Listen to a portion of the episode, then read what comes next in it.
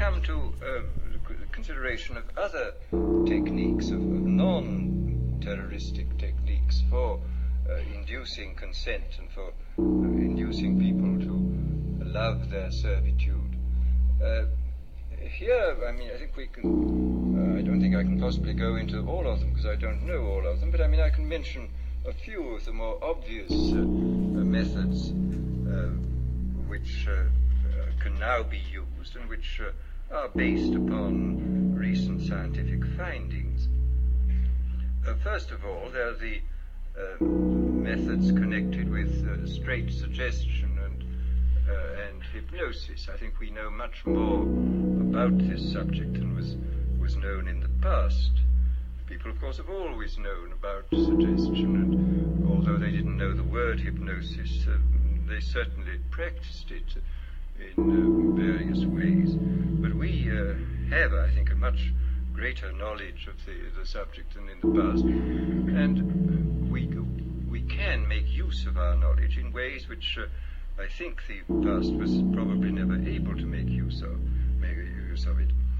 Uh, for example, one of the things we have, we now know for certain, is that there is, uh, of course, an enormous, I mean, this has been always known, a very great uh, difference between individuals in regard to their suggestibility. But we now, I think, uh, know pretty clearly the, the sort of statistical structure of a population in regard to its uh, to its, its suggestibility.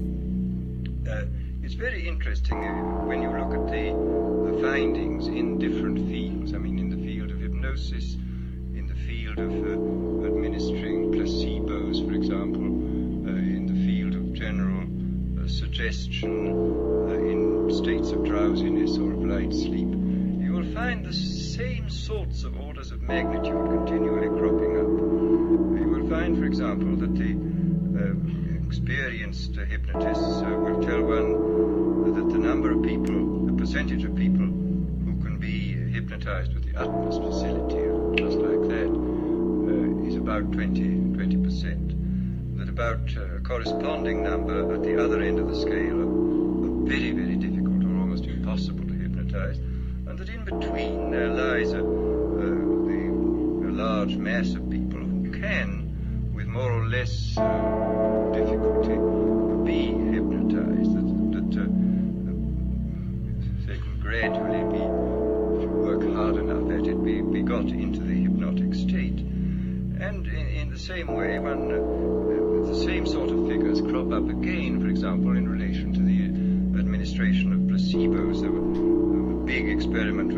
out three or four years ago in the um, General Hospital in Boston on post-operative cases where several hundred men and women uh, suffering comparable kinds of pain after serious operations uh, were allowed to, were given uh, injections whenever they asked for them, whenever the pain got bad, and the injections 50% of the time were of morphia, and 50% of the time were of distilled water.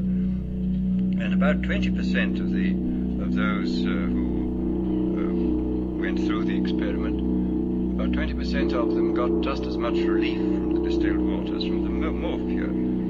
About 20% got no relief from the distilled water, and in between were those who got some relief or got relief uh, occasionally. So here again we see uh, an, an, uh, the same sort of of distribution. Well, as I say, this, uh, on the basis of this, I think we see quite clearly that uh, the uh, human populations can be categorized according to their suggestibility fairly clearly. I, I, suspect very strongly that this 20% is the same in all these, uh, these cases. And I suspect also that it would not be at all difficult uh, to recognize in very early childhood who were the, those who were extremely suggestible, who were those who were extremely unsuggestible, and who are those who uh, occupied the intermediate space.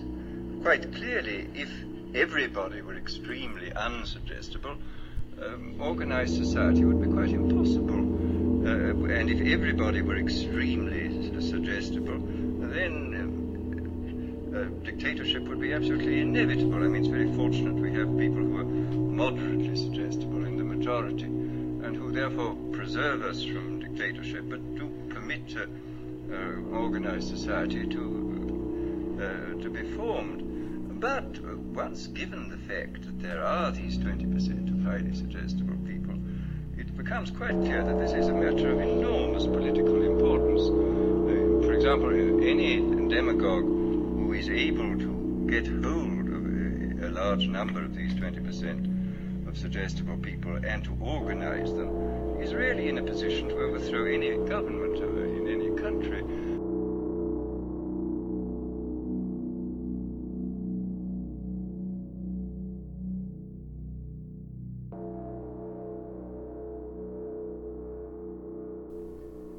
The first time that I read Cormac McCarthy's novel Blood Meridian, there was an introduction written by the critic Harold Bloom.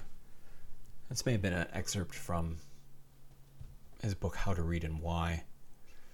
But he talked about how it took him something like four times of attempting to read the novel before he was finally able to do it, and he kept getting put off by the violence, which is incessant in that book, as anyone who's read it knows the violence and depravity and moral emptiness, metaphysical emptiness, even. And you know, at the time, basically, I thought, wow, what a pussy. I mean, I was in my early 20s. So I would say my my stage of peak edge lording probably would have been mid teens to mid 20s. I wasn't super obnoxious or anything, although I was probably a little bit obnoxious. It's just that I sought out transgressive literature and art of all kinds. And I regard this period as necessary for my intellectual and maybe even moral development. But it was just as necessary to grow out of it. What happened to me recently was that I was trying to reread Blood Meridian. And one night, I was staying up with my newborn son. He was probably between one and two months old at the time. And I picked up the book for something to occupy my mind. And I happened to get to that notorious scene with the tree hung with dead babies. Which I most certainly recalled that it was there, but this time when I got to it, I just I had to put the book down. I thought I can't read this. Not now. This image doesn't register with me in the same way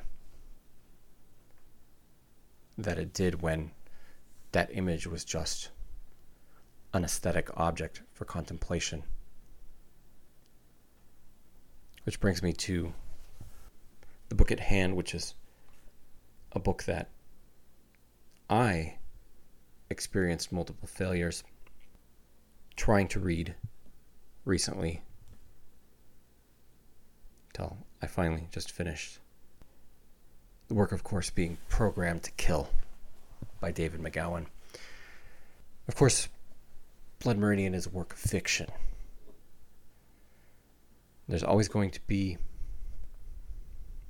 maybe it's just a simple matter of framing, but there's always going to be a way in which we just process things differently when something is fiction. Now, it is largely based on historical events, and although the book is extreme, none of what he describes really goes beyond the plausible and certainly not the possible. Not when you know the kinds of things that have occurred and even do regularly occur in history, even to this moment. The question the current book under discussion raises, I think, is how much do you want to know? I mean, the edge lord in me, of course, is completely against such things as trigger warnings and safe spaces. But I would, without hesitation, issue trigger warnings for Programmed to Kill to anyone that I might recommend it to. And I would also add that I do not recommend this book to most people. This is a red pilling book, possibly a black pilling book. Now, you know the difference between the red pill and the black pill, right? I assume we all understand these meme concepts, but to remind you anyway, red pill shows you the truth that you are a slave, Neo. Now, the black pill, not included in the original film, of course, shows you the same truth with the proviso that there's nothing to be done. You can fight, but you cannot win. The way the scenario normally plays out with red pill versus blue pill, we think you take the blue pill, which is the forget you even asked pill, the watch TV and go to sleep pill. We think that's the coward's way. But up against the black pill, the blue pill seems not only rational, but reasonable. I suppose what goes without saying in this scenario is that you, when you take your pill, you're going to believe what you see and accept the new paradigm. But that's not always really a given in life. You may not believe everything that you read in Programmed to Kill, and I'm not sure that I do either. But at a certain level, it doesn't really make a difference. After you read it, you're not going to be able to look at the world in the same way and that may not sit very well with you. I know that it doesn't with me. Okay, so what am I even talking about? What is this book? It's certainly a conspiracy theory book. It could be categorized as true crime because of its subject matter, but it sort of puts all other true crime books to shame. There's something craven and voyeuristic in base about the true crime genre, which is very popular right now in podcast form, particularly, but it's always been a staple of bookshops in America. There's a perpetual appetite for that kind of thing, and that's really part of the problem. But we'll get to that later. One of the things that I appreciate about Programmed to Kill is that McGowan has almost no style whatsoever as a writer. Now, that may be due to his limitations or it may be an intentional choice. But either way, it works. Because you don't want any of this material aestheticized. If you're not the kind of person who reads conspiracy theories, if that word has a negative connotation for you, I wouldn't recommend this to you either. You're going to need to get a few other conspiracy theories under your belt at least to the point where you think that they're somewhat plausible, before you can begin to take in Programmed to Kill. Probably the one I would recommend is the book Ultimate Evil by Maury Terry. And I'm actually only halfway through this book myself currently. But Programmed to Kill obviously expands upon the main thesis in Terry's controversial book, to say the least, about the Son of Sam killings which is that rather than those murders being the product of one lone nut, David Berkowitz, they're in fact carried out by a group of people connected to a satanic cult. And there's a sense also in which McGowan's book puts to shame most other conspiracy books as well. And I'm thinking of works like James Shelby Downard and Michael Hoffman's work on the extreme end, which are kind of like schizoid prose poems. Now, I'm not saying McGowan never dips his toe into the synchromystical, but for the most part, this book is a fairly sober, fact based litany of horrible deeds done by extreme psychopaths.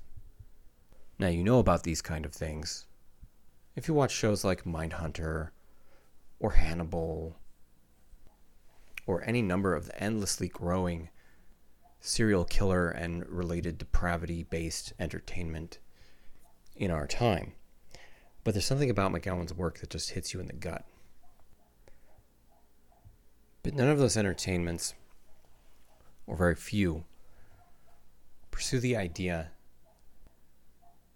that those evil minds, those deviant predators, might in fact be controlled and directed by the powers that be. Now, PTK has become something like required reading or even a foundational text for the online conspiracy left. Not just them, but especially them. For what I suppose are obvious reasons the connection between serial killers and Uncle Sam. But this is really controversial for the left generally, which, influenced by the thinking of Marx, tends to prefer to look at systems as driving forces in the world and not individual actors or small groups of people carrying out plans in secret. A gestalt that is much more commonly associated with the right. Now, I view this as a total false dichotomy for reasons I don't really feel like unpacking at the moment. Another relevant paradigm that I totally reject on its face is that you should never attribute to malice what could be attributed to incompetence. Pretty much anything could be attributed to incompetence. But again, I think this is a false dichotomy. But let's get into the nitty gritty of the book. And I'm going to go right to the thesis, such as it is. And I'm going to read a couple of quotes from Programmed to Kill. Quote Rather than the profile of a lone predator driven by his own internal demons, we find instead a profile of controlled assassins and controlled patsies, conditioned and programmed by a variety of intelligence fronts, including military entities, psychiatric institutions, and satanic cults. There's a very real possibility that an underground network of satanic cults has largely replaced the Mafia's Murder Incorporated as America's premier murder for hire organization. Researcher and author Michael Newton has drawn that conclusion. In Raising Hell, he charges that the Black Cross, a faction of the process spawned 4P cult, functions specifically as a satanic murder inc. Jumping down a little bit to another paragraph. The goals of psychological warfare are no different here at home than they were in Southeast Asia or Central America, to scare the people, in this case the American people, into willingly surrendering their rights and accepting ever increasing levels of repression, and to desensitize the people to horrendous levels of interpersonal violence. The ultimate goal, and one that we are rapidly approaching, is the destruction of all social bonds and the obliteration of any remaining sense of community, the complete atomization of society. Famed conspiracy researcher Mae Brussell made a telling observation nearly three decades ago in 1974. Quote, What we are now experiencing is the importation of the dreaded Operation Phoenix program into the United States. Through various created and manipulated acts of violence, the only solution to chaos, anarchy, and senseless violent acts will be a police state. We can expect the planned terrorization of the U.S. population to escalate rapidly. End quote. So this is heavy stuff, and probably stated so baldly like that without providing all the evidence he gives makes it a little hard to accept. But I wanted to get that out there just so you know what the thesis is. Now you should know what the Phoenix program was. This took place in Vietnam and was essentially a terror campaign unleashed upon the Vietnamese population, ostensibly as extreme measures to ferret out Viet Cong. It was conducted by the CIA, U.S. Special Ops, U.S. Army Intelligence, Navy SEALs, various special forces, and the Vietnam National Police Force. And they unleashed hell on the population, including rape, torture, cannibalism. Now we know that Colonel Michael Aquino was head of psychological warfare during this time that he carried out certain operations in Vietnam. It's not proven, but likely that he was involved in the Phoenix program as well. And if you don't know who Michael Aquino is, uh, go look him up. It's kind of elementary uh, conspiracy theory stuff at this point, but basically, um, psychological warfare guy also happens to be the head of a the Temple of Set, an offshoot of the Church of Satan.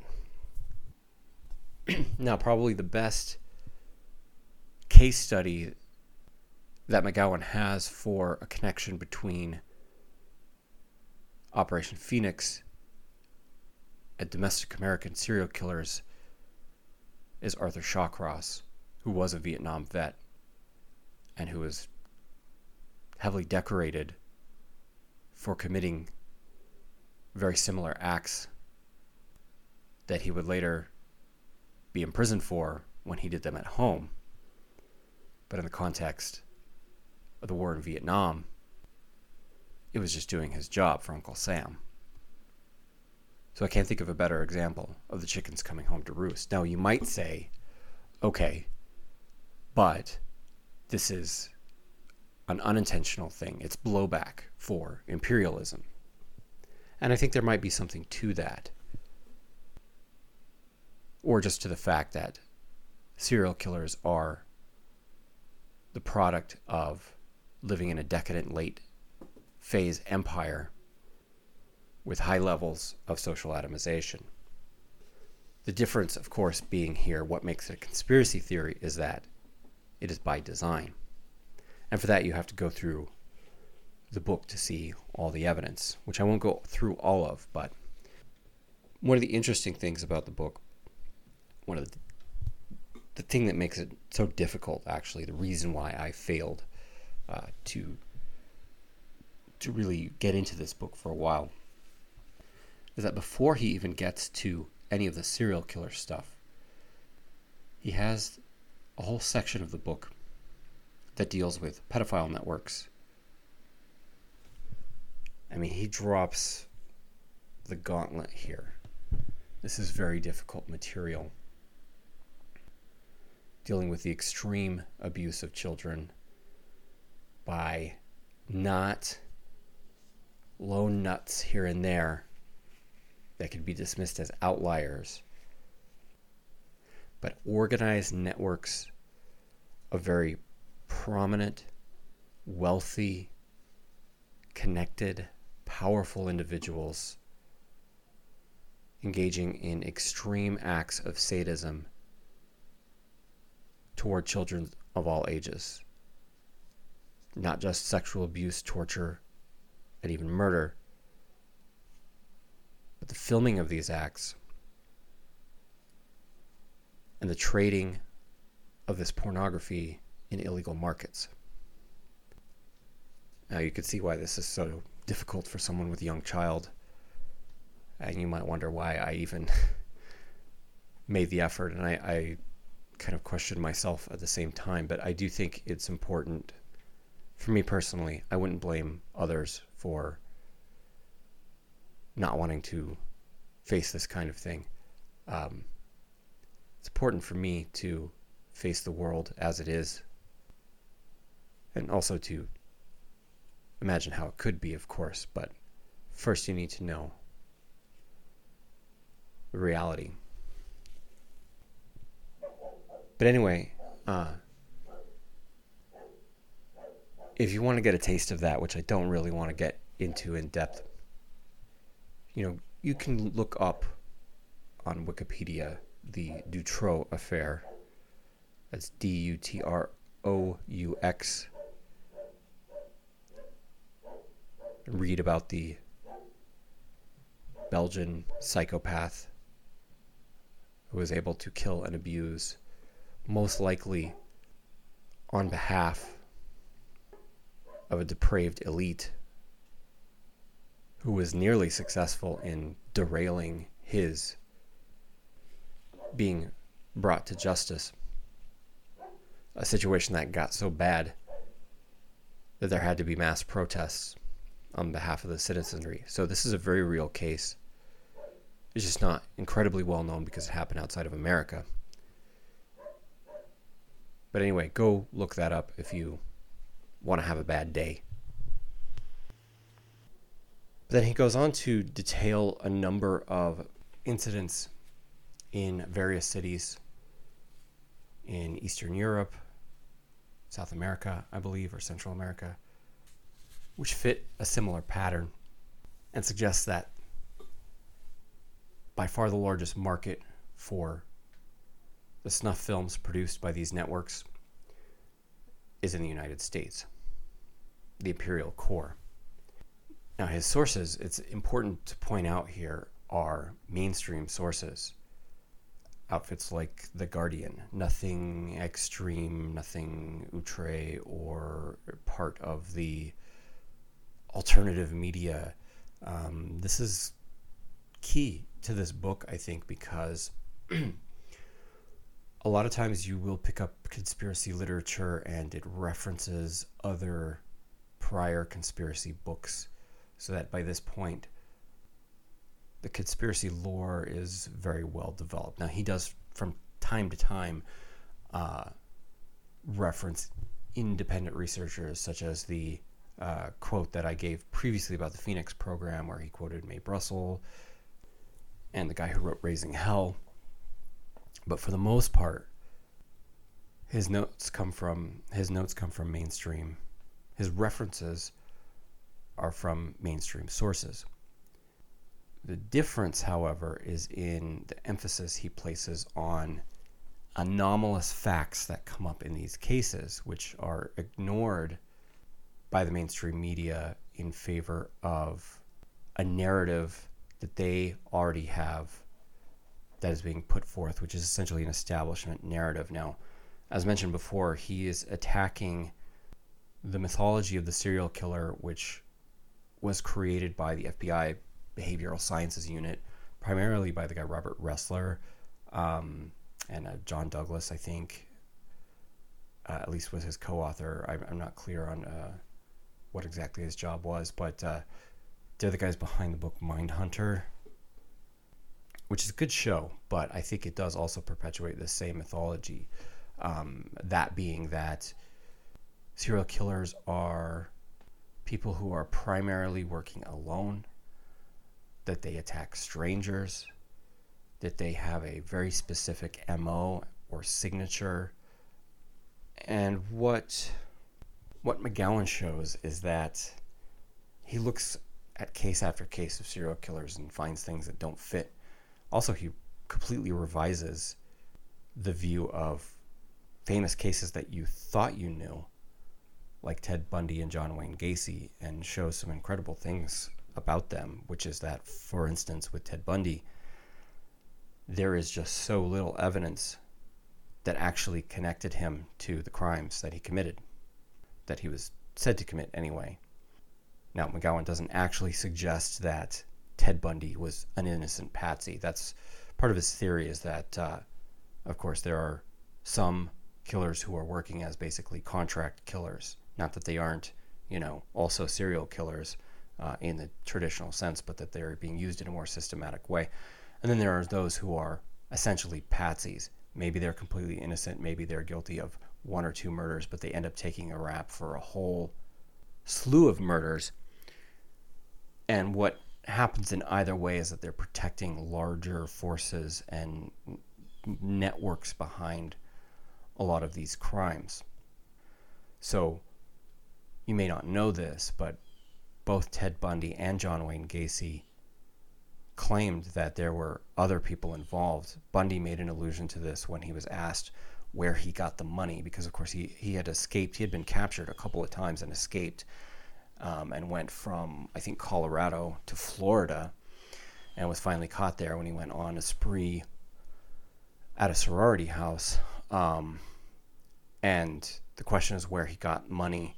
And of course, he was said to have been pickpocketing and things like that. Um, but he made an allusion to the fact that other people were involved. And then with Gacy, after he was arrested, it was his assumption that other people had been arrested at the same time. There were also some witnesses to other people being involved with Gacy's crimes. It was known that half a dozen people had the keys to his house. And now you probably know that Gacy was uh, involved at some level with uh, the Democratic Party. It's kind of funny. I, I I've been lately thinking of the Republican and Democratic parties as the party of Ted Bundy and the party of John Wayne Gacy. Uh, but you probably don't know that Gacy was involved in a sort of Democratic Party social club called the Jaycees. It was essentially a grooming operation and implicated in all kinds of sexual assaults and abuse and uh, other crimes and misdemeanors. And this uh, this also points to the fact that what Gacy was up to involved some other people behind the scenes as well. Uh, probably his paradigm case for the contract killer theory, the assassin rather than the patsy, is Henry Lee Lucas. Now it's funny, a lot of the profiler angles on serial killers don't really like to talk about Henry Lee. Uh, and this is because, just on the face of it, he did not operate in the way that serial killers generally are said to operate. Um, one is that he worked with a partner. Um, now, this is also true for uh, the killer Leonard Lake, who worked with Charles Ng, um, who McGowan actually shows may not have killed anyone himself, and so he kind of fits the more of the patsy mold. But Lucas is well known that he had a partner, Otis Toole, in crime, and also that his crimes were completely miscellaneous, so to speak. He killed people with a, a number of different kinds of weapons in a number of different ways, and his victims were basically all over the map. Um, this was not a sort of specific psychosexual fetish beyond the fetish of killing itself. In fact, his MO, so to speak, as McGowan describes it, fits more the model of either a mafia hitman or a CIA trained killer of the kind of thing that was happening in uh, the School of the Americas, various death squad campaigns in uh, Central South America, uh, and the aforementioned Phoenix program as well. And in fact, Henry Lee himself made the claim that he was recruited and trained by a U.S. military connected death cult and was trained as an assassin. So I think you can see, and it was kind of strange to me in first reading it because I was like, this, this is a book about serial killers, correct? Why does he have this whole long part in the beginning about pedophile networks? Well, I mean, pedophilia is a major component of the crimes of serial killers, as he shows as well. But also, the important component is the network of elites aspect behind the crimes. Now, when it comes to a lot of these serial killer cases, the evidence is more tantalizing than substantial, I'd have to say. But there's a great deal of circumstantial evidence, a great deal of patterns. And at the very least, I would say this book blows apart the standard serial killer mythology that you see in film after film and TV show after TV show. Uh, this whole world of the serial killer has become an aspect of American culture and entertainment, a genre unto itself, sort of like the gangster genre, which of course alludes to another essentially psychopathic element, but also a basic structural economic element of American society. And it's interesting that he suggests here that the serial killer has essentially replaced the mafia. Of course, the serial killer in connection to satanic cults. And that's another element. Uh, there's always some kind of suggested satanic element here. Sometimes it's very obvious, as in the case with Richard Ramirez, who you know, had all of the paraphernalia and who went to California and visited Anton LaVey and so on and so forth. And uh, this is the element where you, which kind of brings in some of uh, what you might think of as the less sober journalistic qualities of, of McGowan, uh, where he he has a habit of bringing up any time a, a significant event in these crimes takes place on, say, Aleister Crowley's birthday or on Hitler's birthday, or on Walpurgisnacht, or something along those lines. Uh, he does this also in his other book, Weird Scenes Inside the Canyon. Another very intriguing uh, thesis being followed up here. Not, not quite as dark because uh, it doesn't deal with these kind of extreme crimes, but I think those these two books need to be read in conjunction with one another. But for myself, I find you know that stuff kind of intriguing, but I don't uh, completely think that that's always relevant. And I'm also not sure that uh, all of the facts are correct. For instance, he says that uh, Lammas is an important holiday on the occult calendar, and Lammas is a contraction of Loaf Mass. It's uh, primarily celebrated in the Anglo Saxon world and it might have pagan origins, but it is a perfectly accepted Christian holiday. And I could be wrong, but I've never really heard of it having much significance in the occult world. I've been informed by someone else as well that his claim as to the age when Traci Lords started uh, participating in pornography is off by a few years. But anyway, even if some facts are wrong here and there, that wouldn't put him outside of the norm for journalism or nonfiction, to be quite honest. On the issue of these satanic cults, it's something of an open question in my mind whether they are merely fronts for U.S. intelligence slash military, or whether, in fact, this is the ideology of the ruling elite. Because, you know, the conspiracy cliche, most likely. the world is governed by satanic pedophiles, right? But if you don't think that the CIA uses various kinds of cults and instrumentalizes them for whatever purposes it requires, I think you need to do the work a little bit more. That the world is run by satanic pedophiles is kind of one of those liminal markers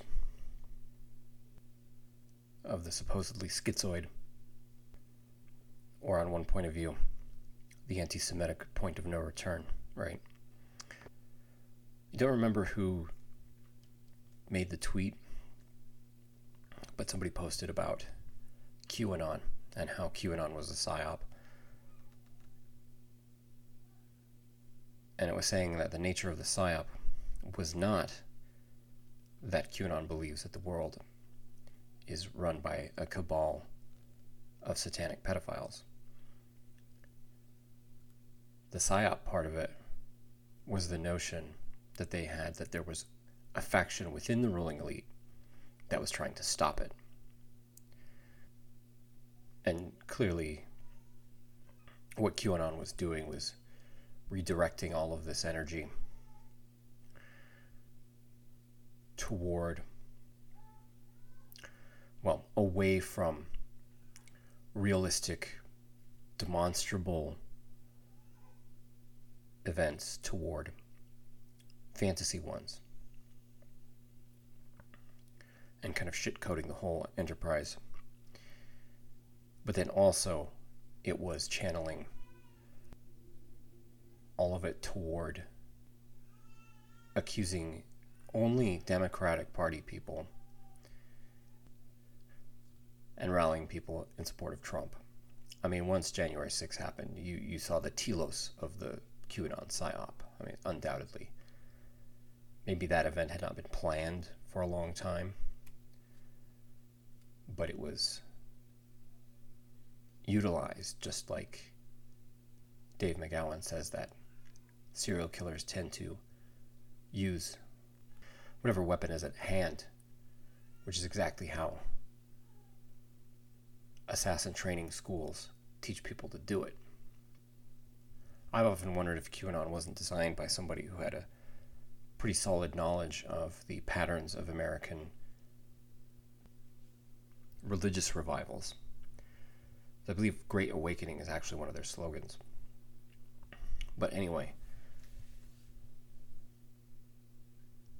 should seem obvious um, with the Epstein stuff that we know. This is not a partisan phenomenon. And continuing the partisan charade and the electoral ridiculousness that we endure every four years, every two years actually, isn't helping at all. Again, what do you prefer, the party of Ted Bundy or the party of John Wayne Gacy? But again, this question of the dark occultism that always seems to be connected to these kinds of events, whether that's the true faith of the power elite, or whether it's something that's simply instrumentalized for material interests. To use a popular leftist phrase. Once again, I think we may be facing a false dichotomy. I think, and this is just speculation, that it is probably both, depending on the scale that you want to look at.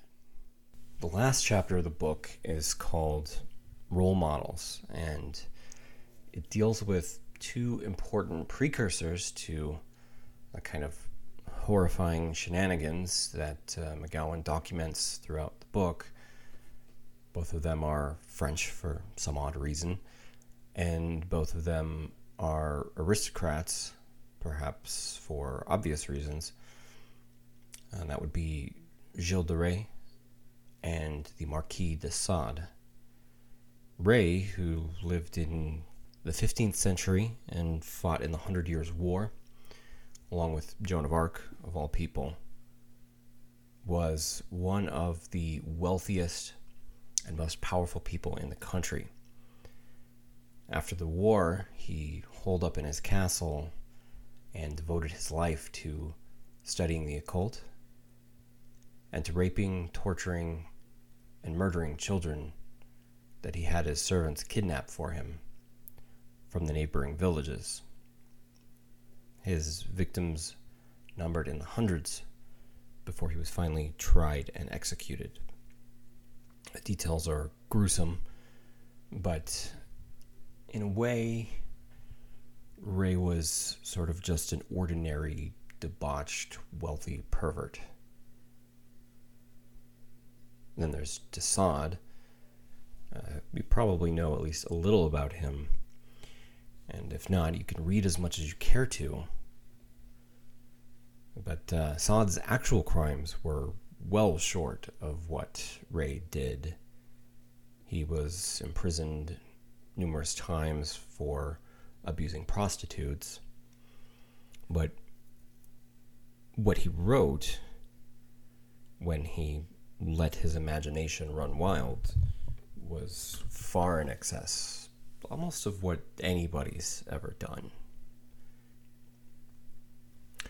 As much as I kind of hate to say so, Sade is an important writer. What he helps you to understand is that sadism is a worldview. Sade was a philosopher and a pornographer in one. And because of this, he is one of the most influential men of the modern world, I would say. You ever seen the movie Videodrome? That's uh, one of my all time favorites. Uh, James Woods plays this sleazy cable TV producer who's pushing the boundaries of what you can show on air. Uh, this is from the early 80s. So, this is a Cronenberg movie, if you don't know. And he, he gets involved in trying to track down this mysterious satellite signal that's uh, been broadcasting nothing but hardcore snuff films, which at first he doesn't know if they're real or simulated. But anyway, there's uh, there's this Eastern European woman who I forget what she does, but she he tries to get uh, her to help him track down the Videodrome signal through some kind of connections that she has, and she warns him off of uh, of the case, so to speak, and she tells him to not mess with this stuff because it's not just about crime, that it's political in nature. And what she says ominously is it has a philosophy. And that's maybe the most disturbing thing about sadism of this kind. Sadism proper. Sadism is a is a worldview, as I said.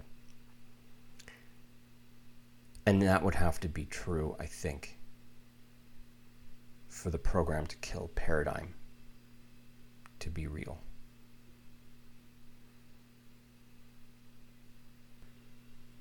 One of the kind of mind boggling things to contemplate about all of this stuff is the notion of serial killers being utilized by people who are more rational and perhaps even orderly and clean cut in their own day to day behavior. But these monstrosities being used as a tool of statecraft. You know, to be able to do that or these psychopaths and extreme perverts being getting caught up in these uh, blackmail operations, being blackmailed perhaps by people who themselves don't possess these vices but have learned how to employ and control those who do. There's something kind of crazy about that. Even more so than considering a world which is simply run by the sadists themselves. But a sadist ruled society in itself is also a pretty insane idea. And it's something that uh, Aldous Huxley thought a lot about and kept kind of coming back to it. He was interested in Sade. And even though he seemed to think that his world wouldn't function because it would be like a universal madness, but he nevertheless uh, referred to it as the ultimate revolution. But anyway, Videodrome is a very PTK film, even more so than Eyes Wide Shut, I'd, I'd say. Uh, but for, for, these reasons, I think Sade is underread, or perhaps just read by the wrong people. Camille Paglia has a good chapter on him in Sexual Personae, where she reads his work as a critique of Rousseau's romantic view of nature, but she's sympathetic to Sade.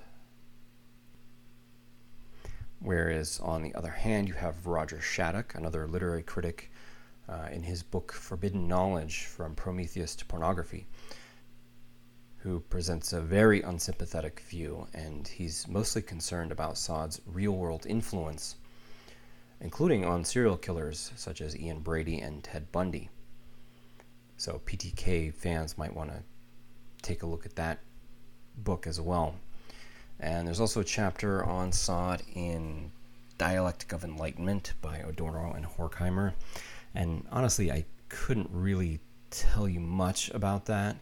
It was one of the first difficult theory books that I ever read, and I wasn't really prepared for it at the time although I've gone back and reread um, the culture industry chapter, which is very influential, um, but not the not the Sade one. But it does deal with him as an Enlightenment thinker, and uh, it relates him to Kant's ethics, which you'd think he'd be the polar opposite of, because Kant's all about treating every person as an end and not a means, whereas sadism is all about reducing everyone to just a means to your own pleasure and feeling of power. But uh, anyway, I think Programmed to Kill fans would be interested in all of these, and uh, I, I, think Sade still remains to be understood as an influence, if a very negative one. But I think somehow he is key to the contemporary world. Anyway, you might wonder if this chapter doesn't, in fact, undermine McGowan's thesis that serial killers are, by and large, a product of the deep state. Because both of these guys obviously precede the American state. But his point isn't that all this evil shit can only come from the deep state or whatever you want to call it, but that these sorts of impulses have been weaponized and almost turned into a science by the modern deep state. And don't forget that de Rais and de Sade were of the ruling class of their time. And just as an aside, I've quietly observed the recent Twitter discourse about the film Salò, which was an adaptation by Pasolini of Sade's book 120 Days of Sodom. A very brutal movie, um, artfully made, but not one I would necessarily want to revisit very eagerly. Uh, much, much, like Programmed to Kill, actually. Um, but the question was whether Pasolini was presenting a critique of fascism or just being totally degenerate and projecting his own perversions onto fascists. I think the debate is, is really dumb. Um, it doesn't have to be simply one thing or the other. I mean, it's very on the nose that it is a critique of fascism, but that doesn't mean that uh, Pasolini didn't have some other interests beyond that narrow political aim. Um, doesn't mean that the movie doesn't have a kind of allure that is maybe exploitive or indulges in the the same kind of impulses. Which brings me back to what I was saying earlier about Blood Meridian and the problem of an aesthetic presentation of violence. I would compare it in a way to the movie Apocalypse Now, which which is an anti-war film ostensibly, but it also presents war as a very beautiful and transcendental and religious experience in a way. There's a there's a scene in the movie Jarhead, which is about Desert Storm, and all these young guys are about to go to war, and they're watching Apocalypse Now, basically to get pumped up for combat. Now that's like a standard naive misreading of the movie, which people tend to do. Like gangbangers who watch Scarface, or people who just think Walter White is a badass in Breaking Bad. But you know, if uh, a movie or a TV show perpetually generates these kind of misreadings, uh, what does that say about the movie or even the medium? And I think Breaking Bad the same Two People debate this all the time, but yes, it's true. By the end of the show, Walt is a bad guy, clearly, an anti-hero or villain protagonist, if you like. But I think it's also clear that the show does admire him in a way as well. But uh, recently, this came up with Salò because there were these text messages that had leaked between Marilyn Manson and Johnny Depp. They were talking about having their own Salò, uh, as if the fascists in the movie were just presented as cool guys or something. And that's interesting in itself because Manson has a potential Operation Phoenix connection. His father was uh, in Vietnam and exposed to Agent Orange and has some dubious connections in that regard. Manson himself is, we now know, is obsessed with uh, S&M and torture and things of that nature. And it's kind of funny. He's he's a lot like Michael Aquino in the sense that everybody took him very lightly because he had this uh, persona that was, uh, you know, scary and evil, and everybody sort of went, well, he couldn't be like that in real life. In real life, he's like a nice guy. He couldn't really be that because he was clearly pretending to be that. Just like we can't think, and this is a very, it's a very modern notion. It's very strange too. But like, Aquino kind of looks like this cartoon version of a Satanist. Um, I think LaVey actually pioneered this kind of style. So he couldn't really be an evil Satanist, right? Not with those eyebrows. But uh, McGowan does talk about the movie Salò um, because there is a conspiracy connection there. Uh, if you don't know, uh, Pasolini was murdered before this uh, movie was released, and apparently there was footage that went missing. I don't know all the details, but he was supposedly killed by this prostitute uh, who ran him over with a car and smashed his genitals and burned him. And it has, as many people have pointed out, all the marks of a kind of uh, vengeance based mob hit and we know that Italy during this time was pretty much run by a fascistic gangster state that was operating through a Masonic lodge called Propaganda Due. It was deeply corrupt and was connected to the Gladio operation. That's a big rabbit hole, but uh, what I was going to say about Salò is that if the movie were just the opposite of glorification and it was just like this message movie about how fascism was bad, it kind of seems excessive or an unnecessary film for that, but maybe not. I don't know. But as I was saying, you know, the serial killer has now earned its place in American mythology and even I remember in the 90s, particularly, this was like a Gen X thing. There was kind of a counterculture of valorizing these individuals as rebels and anti heroes of some kind. And even when they aren't celebrated, I think a lot of the culture around them tends to be voyeuristic on some level. And there may be a case to be made for that being a catharsis in the Aristotelian sense, but when you read a book like this, I think it's difficult to maintain those kind of attitudes.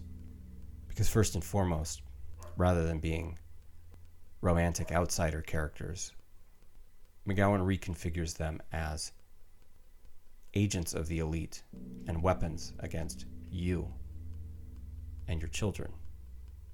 And this should shake you and make you angry, quite honestly. I don't know what is to be done if this is true, but the first step, I think, as Howard Beale once said, is you've got to get mad. And you know, I don't believe that we, for the most part, are set up mentally, cognitively, to follow mere facts and have paradigms and narratives spontaneously emerge from collections of facts. If a fact doesn't fit our worldview, we tend to dismiss it or devalue it. So I don't think it's a matter of just reading a book full of facts, which this book largely is, and seeing where it goes from there. This book is challenging to your paradigm. And it will probably only be accepted by people who are willing to have that paradigm challenged. Those or those who are already in this paradigm, of course. But actually, we have not ever been as well situated uh, as a mass public for accepting a paradigm like this because we're living in the wake of the Epstein case and the Jimmy Savile case in England. It's interesting there's no Savile material in this book. If the book had been written later, it almost certainly would include that material. Um, the book was published in 2004, so I think the Savile stuff didn't come out for almost a decade. Now, the Epstein case is interesting because, I mean, compared to some of the stuff in Programmed to Kill, it's like amateur hour.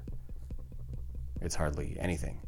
But it does point very obviously to networked elites engaging in illicit underage sex, those activities most likely being used by intelligence services for the purposes of blackmail and control, and then having a fall guy to take the heat when the whole thing goes south. So, minus some of the more extreme stuff in Programmed to Kill, that is essentially the paradigm. So I think the time is ripe for more people to look into this stuff. Now, I am skeptical of some elements. I don't buy everything in Programmed to Kill or in Weird Scenes Inside the Canyon either. The interesting thing about Weird Scenes Inside the Canyon is he doesn't ever have like a as on the nose conclusion as he does in this book but that's a, I guess, a subject for another episode. Anyway, all I can say at this point is uh, Programmed to Kill. Read it